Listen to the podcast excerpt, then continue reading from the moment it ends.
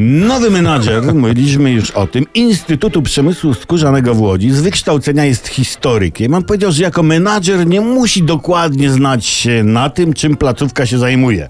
Musi otaczać się po prostu specjalistami i dlatego na stanowisku kierownika do spraw jakości w laboratoriach obuwia i garbarstwa zatrudnił absolwentkę teologii, swą dotychczasową sekretarkę, panią Monikę.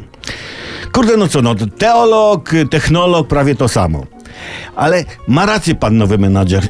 Nie musi się znać i nawet lepiej, że się nie zna, bo dzięki temu ma pewien dystans do przedmiotu zainteresowania kierowanej przez siebie placówki. Może na zagadnienia przemysłu skórzanego spojrzeć z boku. Z góry, z drugiego boku, jeszcze raz z góry, z dołu, pod skosem przymrużając oczy.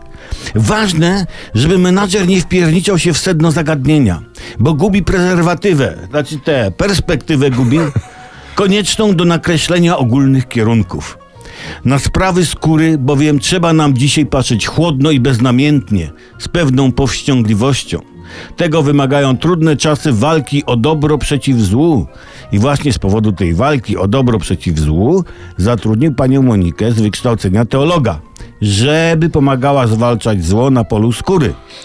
To jest nie do przecenienia w walce o dobro przeciw złu. I nieważne, że jest to Instytut Przemysłu Skórzanego.